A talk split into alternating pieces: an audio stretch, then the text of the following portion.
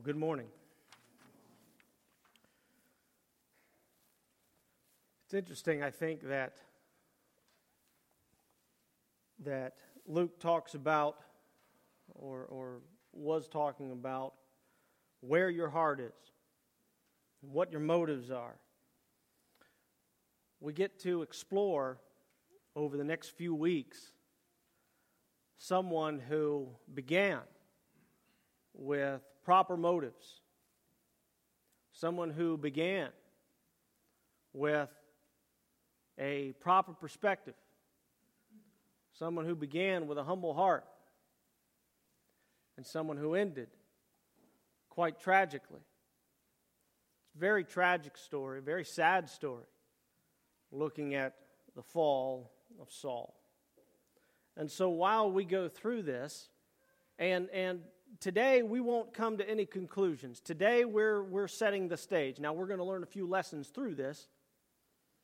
But while we go through this, I want you to reflect upon your mind and your heart, your motives, as to what you do and why you do it.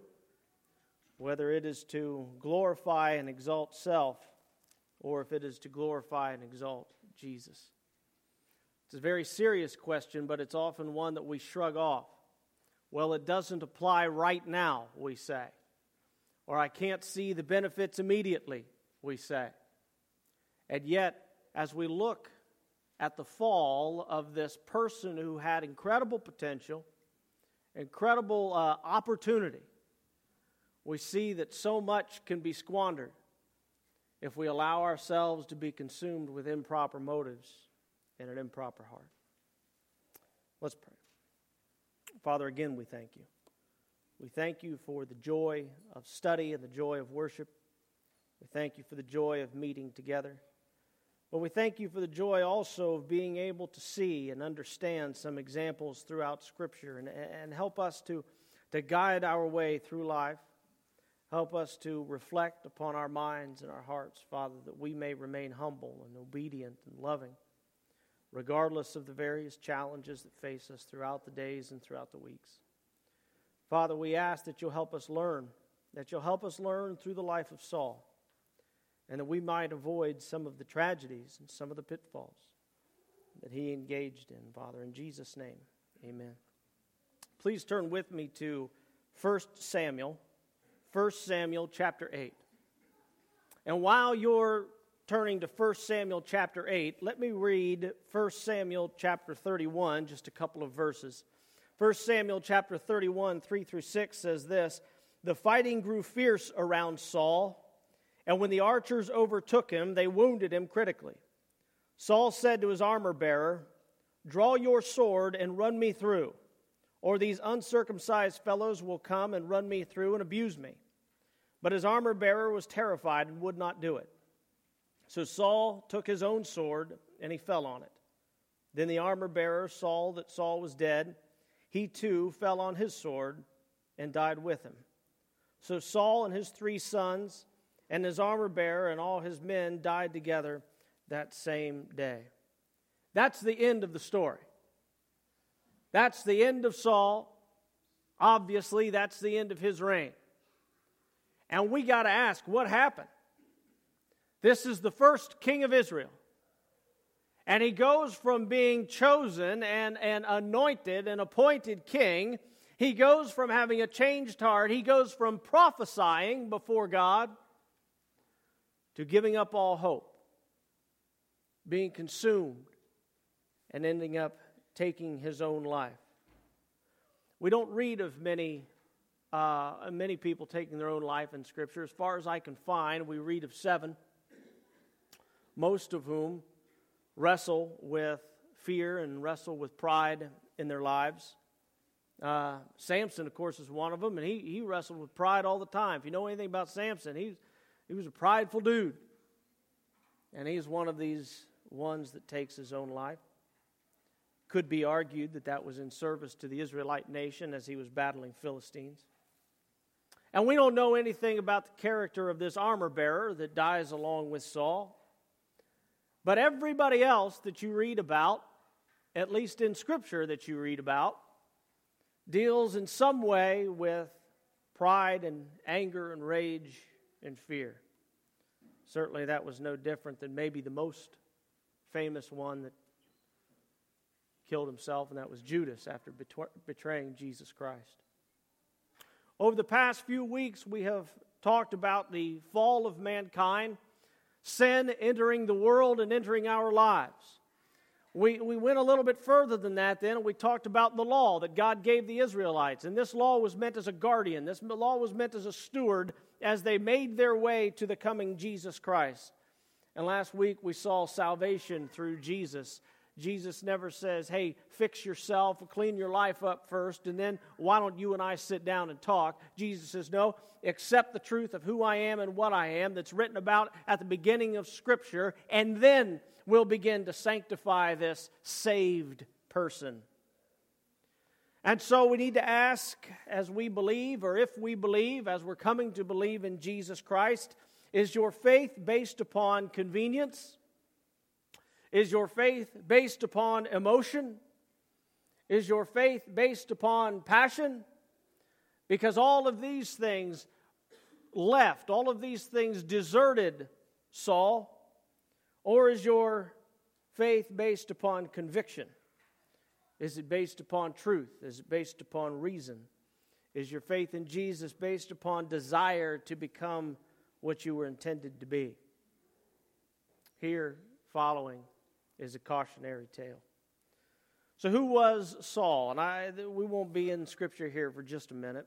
Let me lay some more background for you. Who was Saul? At a, when Sam was born, or about ready to be born, I had a friend tell me, ask me what his name was. I said, well, it's going to be Samuel uh, David Watkins. And uh, he said, You know what you ought to do? He said, You ought to make his middle name start with an A. I said, Really? Start with an A. I said, Why? He said, Well, he's got the name Samuel. And then if you just use his initials, it could also be another, biblical name, Saul.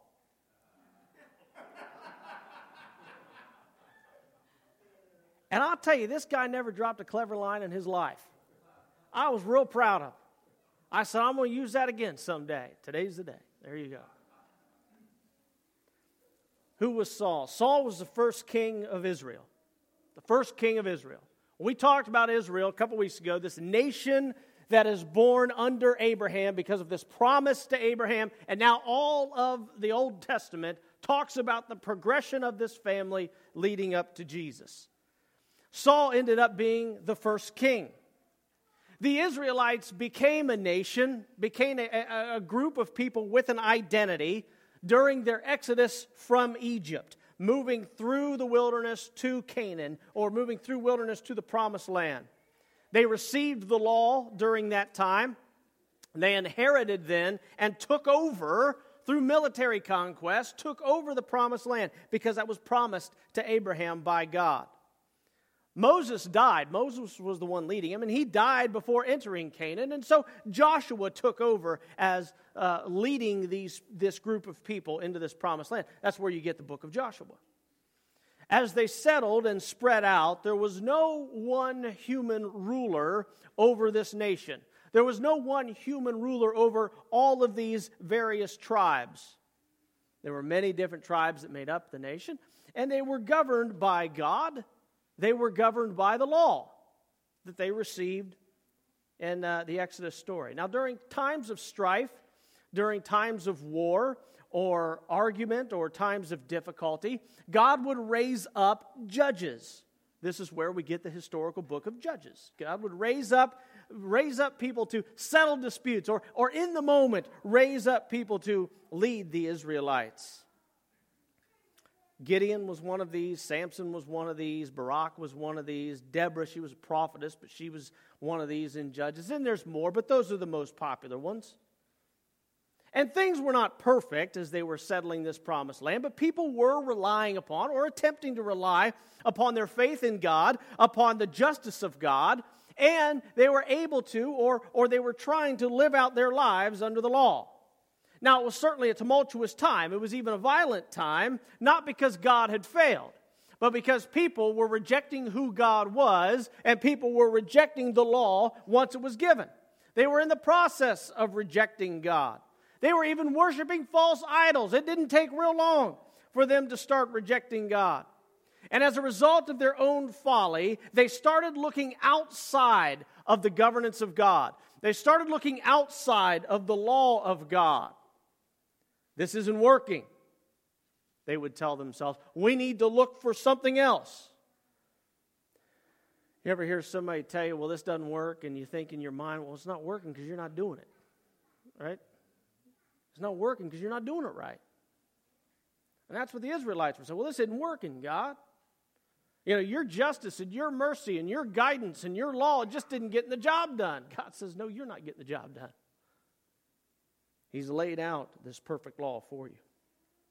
This rejection came to a head when the elders of the land demanded a king over the people. This request was directed towards Samuel. Samuel, this is where we get 1st and 2nd Samuel in Scripture. So we're, we're going through this Bible, we're going through Scripture. We get 1st and 2nd Samuel here. Samuel was a prophet. Samuel was kind of the prophet of the day. He was a judge. He was possibly even a priest. He was not the high priest, but he was a priest. And this is why the main story of Saul and David is told in 1st and 2nd Samuel. It's retold in 1st Chronicles. Samuel was a good man, but his sons were not. His sons were bad, his sons were evil, his sons were rejecting the things that Samuel taught. They were not going to follow in their father's footsteps, so the people wanted a king. That's what they told Samuel. And Sam wasn't happy about this. In fact, he was quite angry about this because they were actually rejecting God. He thought it was an affront to God, but also to himself. And God told Samuel, Look, it's not you it's, they're rejecting, it's me. 1 Samuel 8, 6 through 7. But when they said, Give us a king to lead us, this displeased Samuel. And this was a personal thing now. That's the point. This is what we, we follow then in God's, in God's response. This was a personal affront to Samuel. Samuel was their prophet, Samuel was their judge. This displeased Samuel, so he prayed to the Lord. And the Lord told him, Listen to all the people, listen to all that the people are saying to you. It's not you they have rejected, but they have rejected me as their king. This happens every day. This probably happened in your life at some point. Here's the love of Christ. Here's salvation. Here is what Scripture says. Here are the things we've learned, and people turn a blind uh, eye to it or a deaf ear to it. And God says, Look, you continue in your ministry, you continue in your mission work because it's not you they're rejecting, it's me, says God.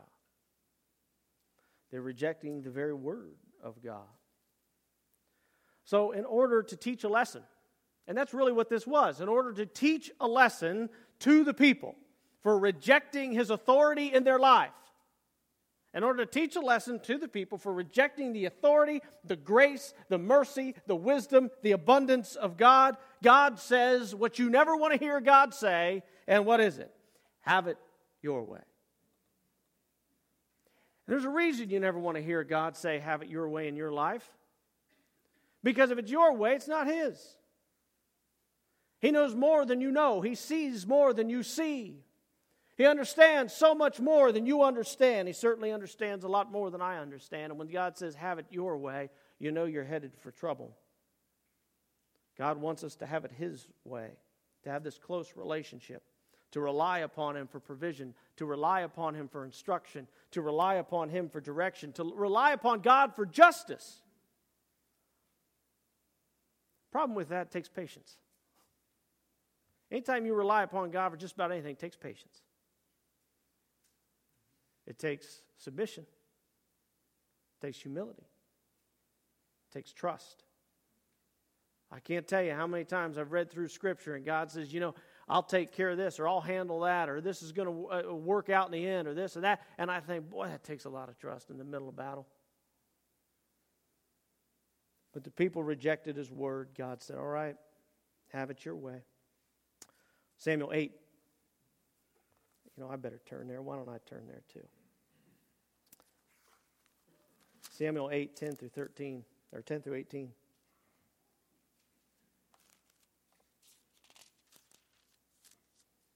Samuel told all the words of the Lord to the people who were asking him for a king. He said, This is what the king who will reign over you will claim as his rights. He will take your sons and make them serve with his chariots and horses, and they will run in front of his chariots. Some he will assign to be commanders of thousands and commanders of fifties, and others to plow his ground and reap his harvest, and still others to make weapons of war and equipment for his chariots. He's going to take your daughters to be perfumers and cooks and bakers. He'll take the best of your fields and vineyards and olive groves. He's going to give them to his attendants. He'll take a tenth of your grain and of your vintage and give it to his officials and his attendants. Your male and female servants and the best of your cattle and donkeys and all that stuff he's going to take for his own use. He'll take a tenth of your flocks. And you yourselves will become his slaves.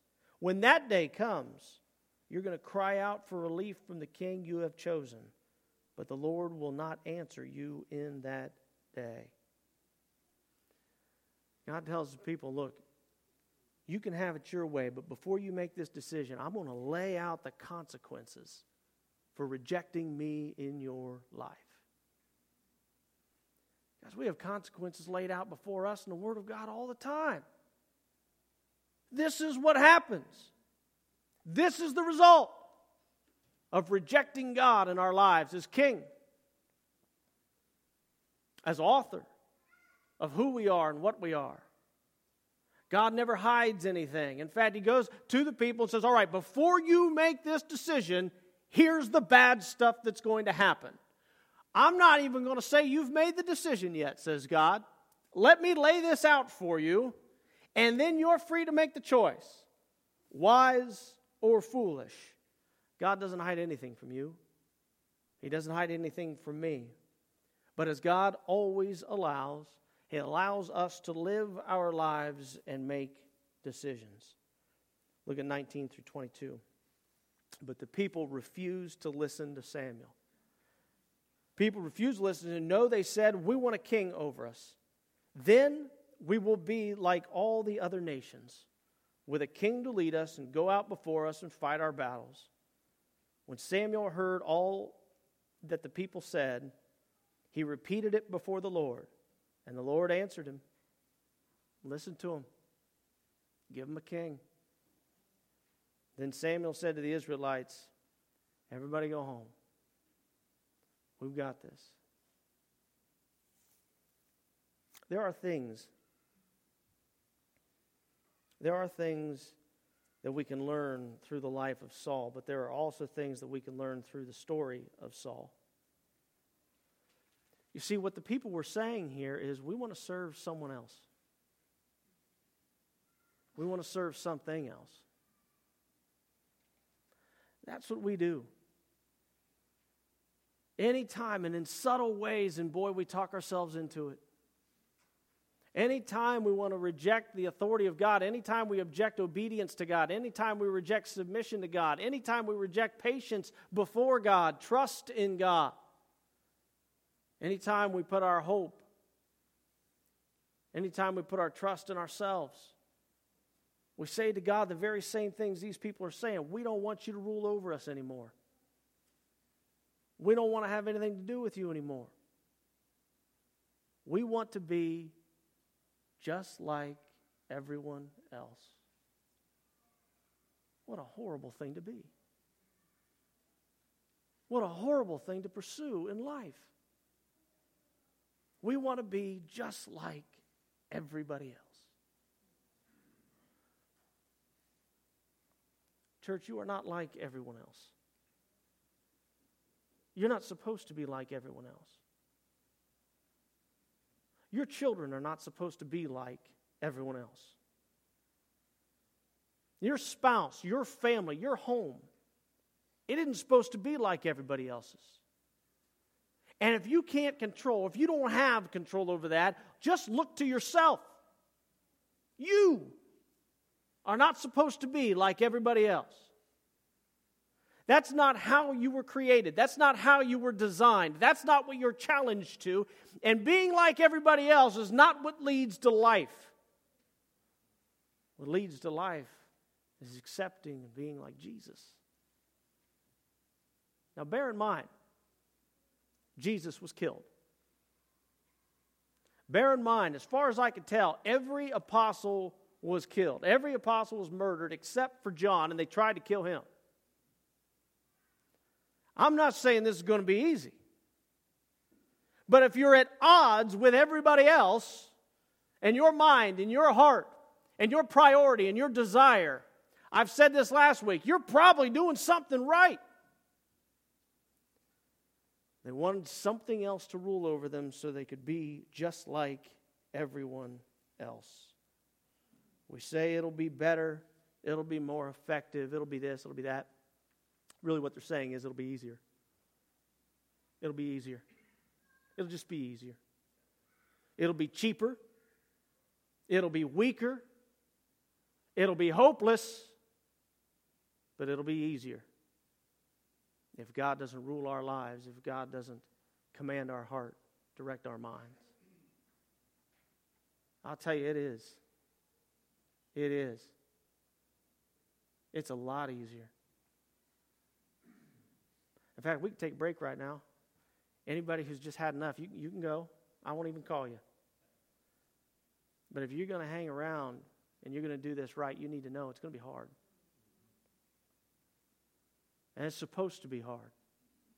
Why is it supposed to be hard? Because we live in a fallen world. It's a lot easier to do the things that are selfish. It's a lot easier not to have patience. It's a lot easier to trust in self. It's a lot easier to be prideful. It's a lot easier to have someone else rule your life. We are to be a royal priesthood. We are to be a holy nation. And so, what does God say? Give him a king. Later on, we're going to find that God even says that he is saddened by this turn of events. He is saddened by these things that follow. Not because he wasn't aware of them, but because he is still able to have this love and, and compassion and, and this connection to those who have rejected him and his heart is broken. The point is this God doesn't stop. The people have rejected, the people have left. The people said, Look, we don't want you to rule over us. And God doesn't walk away. He says, I'm going to give you a king, and it's going to be bad, and you're going to learn a lesson, but I'm not going to leave you in the dark. I'm still going to be there to catch you when you fall. We reject God, but God does not reject us.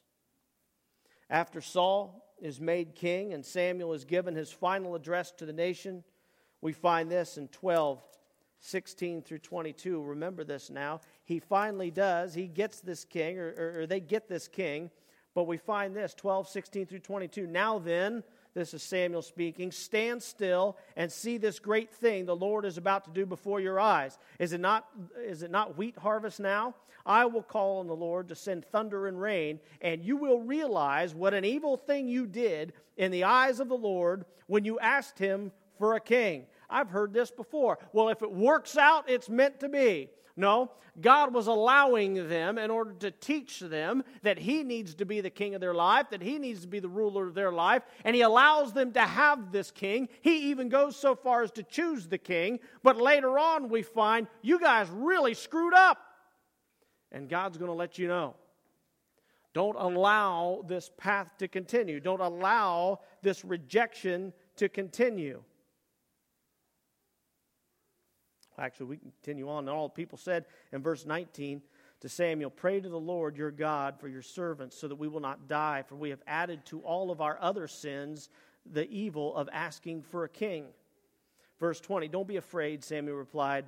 You have done all this evil, yet do not turn away from the Lord, but serve the Lord with all your heart. Even now, do not turn away. Do not turn away after useless idols. They can do you no good nor can they rescue you because they are useless. For the sake, listen now, for the sake of his great name, the Lord will not reject his people because the Lord was pleased to make you his own. He's not going to walk out on those he loves. He's not going to walk out on you when you mess up, when you make a mistake. And why? For the sake of his own name. I've given my word, says God. This is my kingdom. This is my people. But we're still commanded, we're still directed not to continue in our mistakes of rejecting God and allowing something else to control our lives. Though God is faithful, this is not an excuse to knowingly reject God. Verse 25 of that same uh, chapter Yet if you persist in doing evil, both you and your king will perish. So, what did the people do? The t- people demanded a lemon. They demanded a lemon. God was a good ruler, the law was a good set of laws, but they wanted a lemon to rule over them. And God does what He always does He makes lemonade out of the lemons the people have chosen. God tells Samuel to choose a man named Saul. Sometimes we'll call David the first king chosen by God. And, and, and that's true and it's not true.